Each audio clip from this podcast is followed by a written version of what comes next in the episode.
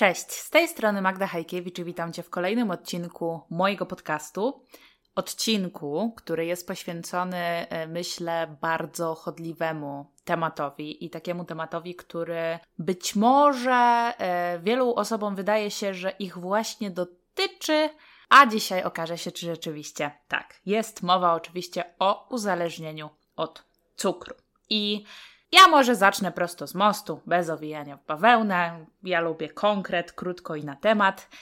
Rzeczywiście może istnieć, może się zdarzyć takie zjawisko, że ktoś doświadcza uzależnienia od czegoś, e, co się je, od jakiegoś produktu, od jakiegoś rodzaju pożywienia, ale ta sytuacja jest naprawdę skrajnie rzadka i temat uzależnienia od cukru jest zdecydowanie bardziej rozdmuchany niż w rzeczywistości jest problemem. To znaczy, to się może zdarzyć, natomiast zdarza się bardzo rzadko i wiele osób używa terminu uzależnienia od cukru jako wyrazu tego, że nie radzą sobie z tym, że na przykład podjadają słodycze, albo nie radzą sobie z tym, że ciągle mają ochotę na coś słodkiego, albo przynajmniej często mają ochotę na coś słodkiego. Jest to taki wyraz trochę bezsilności, opisany właśnie słowem uzależnienie, dlatego że uzależnienie, e, no, kojarzy nam się z czymś, że jakaś substancja, jakiś produkt, jakieś zachowanie jest od nas silniejsze i nie jesteśmy w stanie odzyskać nad nim kontroli. I z tego powodu e, to mam w zasadzie jedną taką dużą konsekwencję i znowu zaczynam trochę prosto z mostu, a mianowicie bardzo wiele osób, które mówią o sobie, że nie są w stanie, nie wiem, na przykład pozbyć się słodyczy albo muszą sobie zrobić odwyk słodyczowy, bo są uzależnione od cukru, używają tego uzależnienia jako trochę takiego rozbrojenia swojej kontroli. To znaczy, jeżeli ja sobie wmówię, że coś, czego doświadczam, to jest uzależnienie od cukru, a uzależnienie kojarzy mi się jako coś bardzo dużego, coś bardzo trudnego w poradzeniu sobie i coś, co w zasadzie sprawia, że dana substancja, dany produkt jest ode mnie silniejszy, to mi się może wydawać, że ja i tak nie dam rady nic z tym zrobić, nie ma sensu się w ogóle tym zajmować, po prostu jestem skazana na cukier, jestem uzależniona od cukru, od słodyczy i tak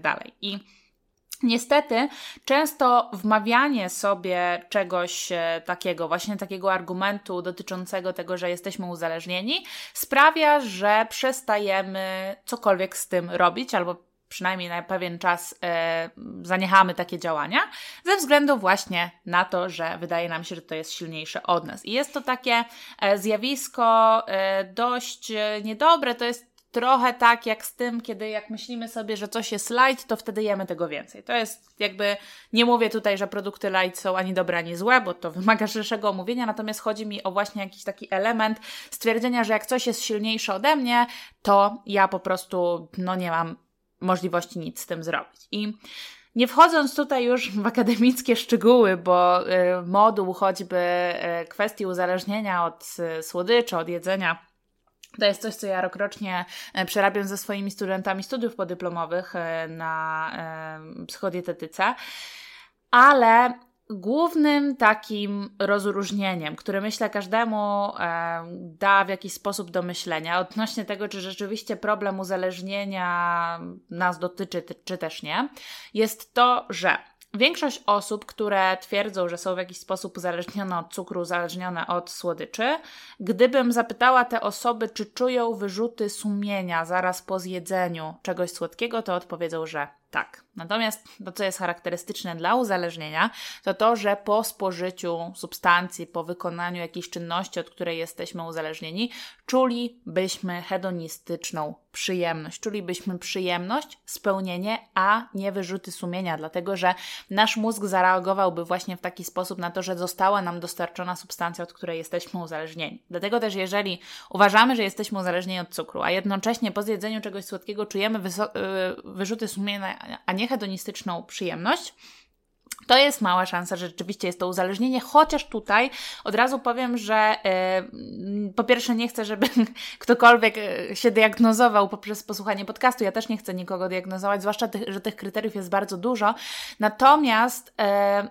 gdyby było tak, że cukier jest tak samo uzależniający jak narkotyki, a takie stwierdzenia padają w internecie i to z ust osób, których, które mają no, autorytet w dziedzinie nauki, co, co było dla mnie bardzo zaskakujące bo padały tam stwierdzenia, że właśnie cukier jest tak samo uzależniający jak narkotyki. Gdyby tak było, to byłyby imprezy, na których podawano by e, uczestnikom tak cukier, gdzieś tam by go chowano po kieszeniach e, i właśnie robiono by z tego nie wiadomo co, gdyby rzeczywiście tak było, że cukier uzależnia tak jak narkotyki. Cukier nie uzależnia tak jak narkotyki. E, natomiast jeszcze wracając na chwilę do tej kwestii hedonistycznej przyjemności wyrzutów sumienia, oczywiście tak jak mówię, to nie jest jedyne kryterium, ale już w pewien sposób dające do mm, myślenia. Bardzo często na znaczy terminu uzależnienia od słodyczy czy uzależnienia od e, cukru e, używają osoby, które doświadczają tak naprawdę albo napadów kompulsywnego obiadania się, albo jedzenia w sposób emocjonalny, jedzenia w sposób e, w odpowiedzi właśnie na emocje pozytywne bądź negatywne, albo też jedzenia w odpowiedzi na na przykład nudę, na mm, brak zajęcia, na y, no jeszcze jakieś takie inne sytuacje, które wywołują nas potrzebę jedzenia, bardzo często wynikające również z nawyku, że po prostu tak się nauczyliśmy, więc tak robimy. Niemniej bardzo rzadko jest to e, uzależnienie, uzależnienie od cukru, co jest bardzo dobrą, dobrą wiadomością, bo skoro e, nie jest to uzależnienie od cukru, to znaczy, że mamy dużo narzędzi, żeby sobie z tym, e, sobie z tym poradzić. I teraz chciałabym też, żeby to wybrzmiało, że to, że ja nagrywam podcast o tym, czy mówię w ogóle o tym, że cukier e, no nie uzależnia, to nie jest tak, że ja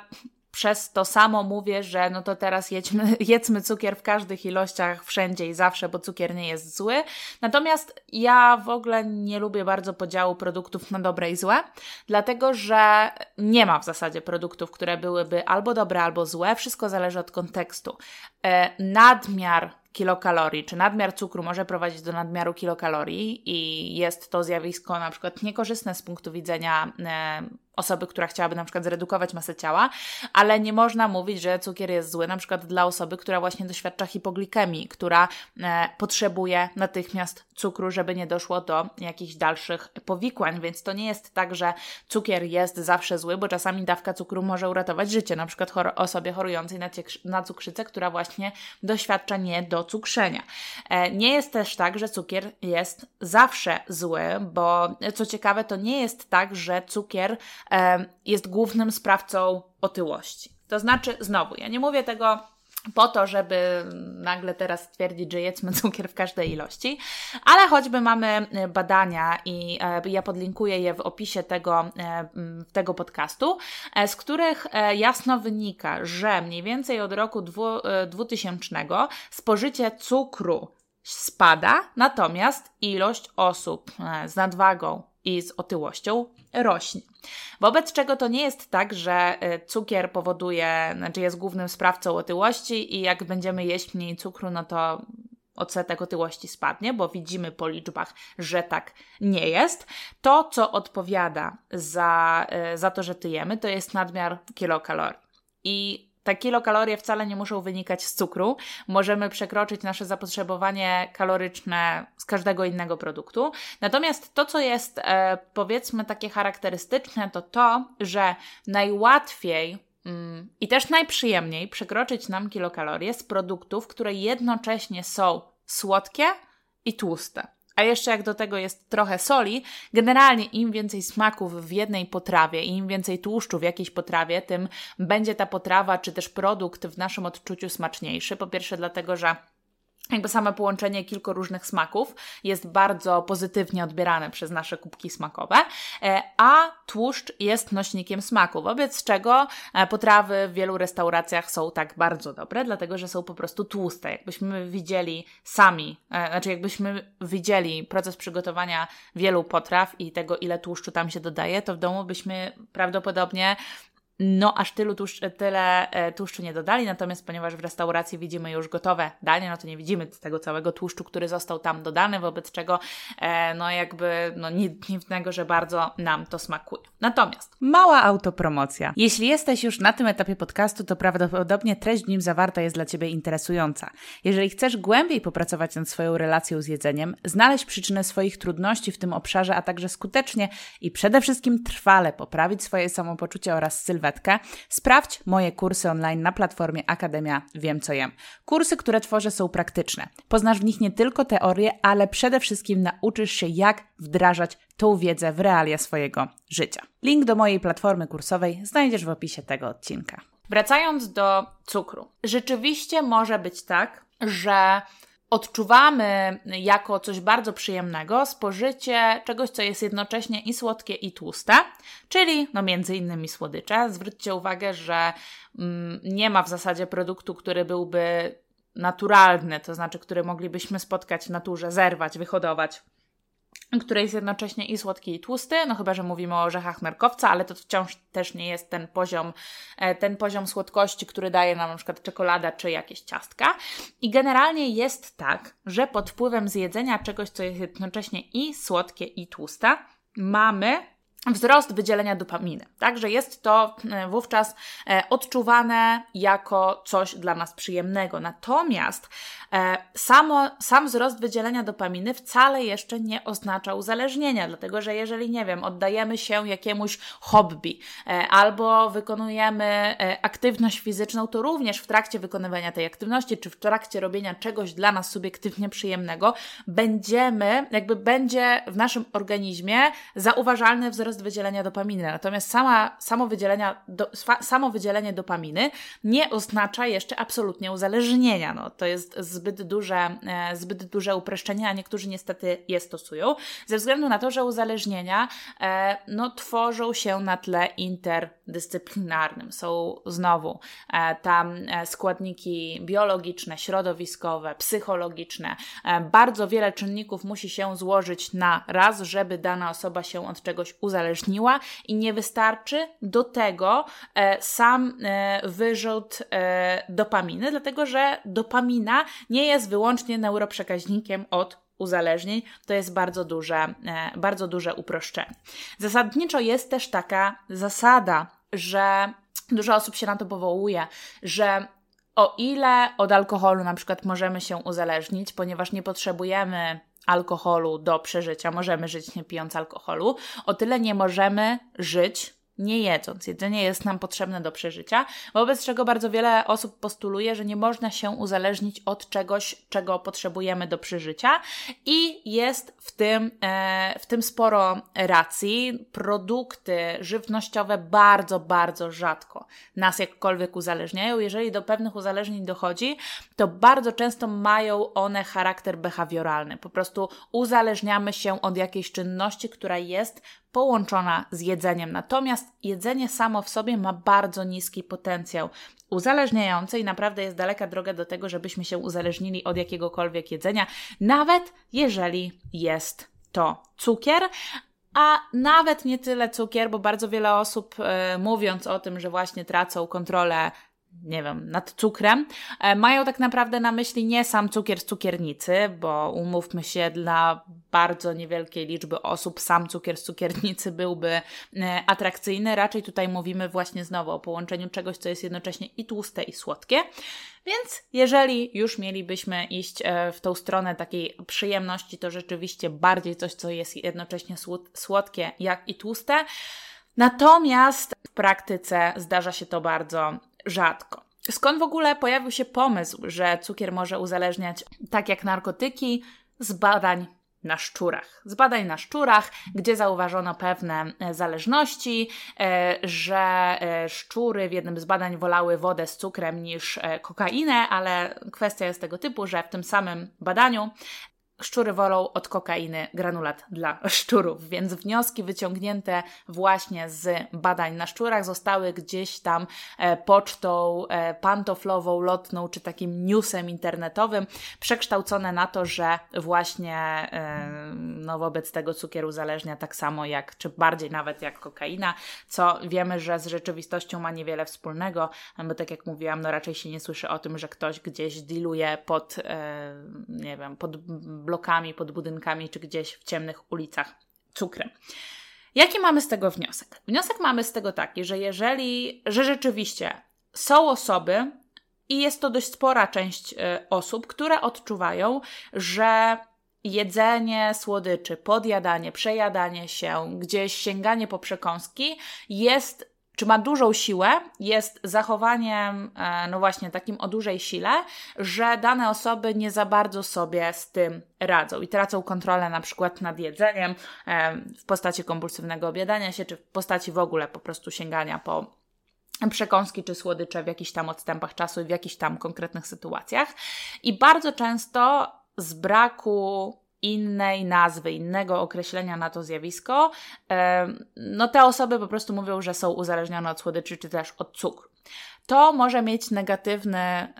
negatywny wpływ związany z tym, że jeżeli my coś nazywamy uzależnieniem, to od razu jakby zwiększamy siłę tego zjawiska, trochę odejmując sobie sprawczość, czując, że to jest zjawisko dużo większe niż na przykład możemy udźwignąć, więc jesteśmy na nie skazani, co nie jest prawdą. Bardzo wiele, tak jak mówię, e, tych e, sytuacji, kiedy ktoś no, mówi, że jest uzależniony od cukru, e, tak naprawdę mamy tam do czynienia z albo kompulsywnym obiadaniem się, albo z jedzeniem emocjonalnym, albo z jedzeniem w odpowiedzi na przykład na nudę, co żeby z takim problemem sobie poradzić, trzeba najpierw go dobrze zdiagnozować, znaleźć przyczyny, znaleźć powtarzalne takie koła nawyków, E, czyli, e, czy pętle nawyków w zasadzie, e, czyli znaleźć wskazówki, które prowadzą do tego, że takie zachowanie się ujawnia, znaleźć realne przyczyny, a następnie do tego opracować plan działania, który pomoże odzyskać kontrolę nad E, tym i o odzyskiwaniu kontroli w wielu innych podcastów, w podcastach już mówiłam. Zresztą to jest główna część mojej działalności, czy to kursowej, czy indywidualnej, jak wypuszczam na przykład kursy dotyczące kompulsywnego obiadania się, czy właśnie radzenia sobie ze słodyczami, e, który to kurs niebawem będzie miał swoje odświeżenie, będzie, znaczy odświeżenie, w zasadzie będzie nagrany od zera, będzie ulepszony, e, więc też osoby zainteresowane tematem tego, jak radzić radzić sobie z jedzeniem słodyczy, jak przestać bezmyślnie jeść słodycze, bo nie chodzi o to, żeby zupełnie ich nie jeść, bo nie ma takiej potrzeby, żeby zupełnie wywalać je z życia. Można je jeść w sposób kontrolowany w sposób uważny i w sposób świadomy, taki, żebyśmy jak już jemy coś słodkiego, to przynajmniej byli z tego zadowoleni i mogli czerpać z tego radość, ale żebyśmy jednocześnie nie jedli tylko dlatego, że coś leży. Więc taki kurs e, niebawem będzie miał odświeżenie. Jeżeli ktoś jest zainteresowany tym tematem, to zachęcam do śledzenia e, czy mojego Facebooka, Instagrama. Jeżeli tylko coś się będzie działo w tym temacie, to będę dawać znać. Więc e, cała moja działalność taka kursowa, czy też we współpracach indywidualnych polega właśnie właśnie na odzyskiwaniu kontroli nad szukaniem, e, na szukaniu przyczyn i następnie opracowywaniu i wdrażaniu planów zaradczych e, na to, żeby po prostu odzyskać kontrolę nad takim zachowaniem. Niemniej, tak jak mówię, słowo uzależnienie od jedzenia, czy sformułowanie uzależnienie od jedzenia jest stanowczo przeceniane. E, że tak powiem, jest za bardzo, znaczy w takim mm, potocznym gdzieś tam rozumieniu jest bardzo rozdmuchane. E, jest to zjawisko, które zdarza się zdecydowanie rzadziej niż się o nim mówi. Najczęściej jest to po prostu kwestia pomylenia z tymi innymi zachowaniami, o których powiedziałam. Wobec tego, jeżeli na przykład do tej pory myśleliście o sobie jako o osobach uzależnionych od cukru, uzależnionych od słodyczy czy osłonych przekąsek, zachęcam do takiej uważności na to, kiedy rzeczywiście te zachowania się pojawiają. Zachęcam też do wczytania się w ogóle w istotę e,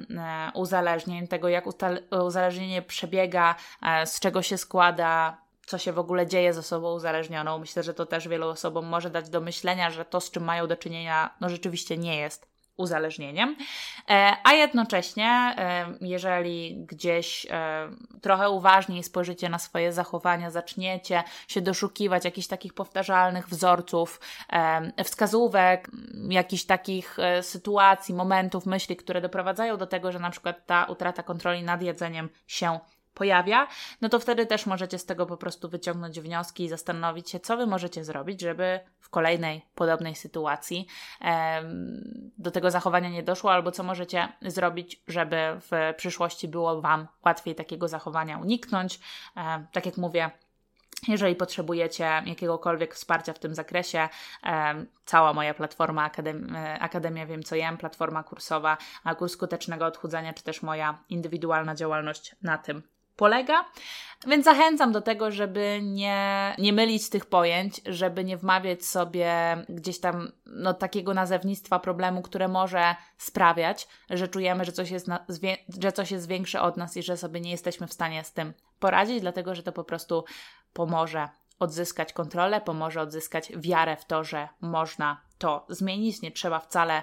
przechodzić żadnego odwyku od e, cukru, chociaż to akurat temat na inny podcast, a mianowicie e, takie wyzwania jak 30 dni bez cukru, 2 miesiące bez cukru, czy odstawiamy nagle słodycze. E, myślę, że jest to temat na odrębny podcast. Swoją drogą, jeżeli bylibyście zainteresowani takim tematem, możecie zostawić komentarz, czy to na YouTubie, czy gdzieś na Instagramie, na Facebooku, albo napisać do mnie po prostu w wiadomości.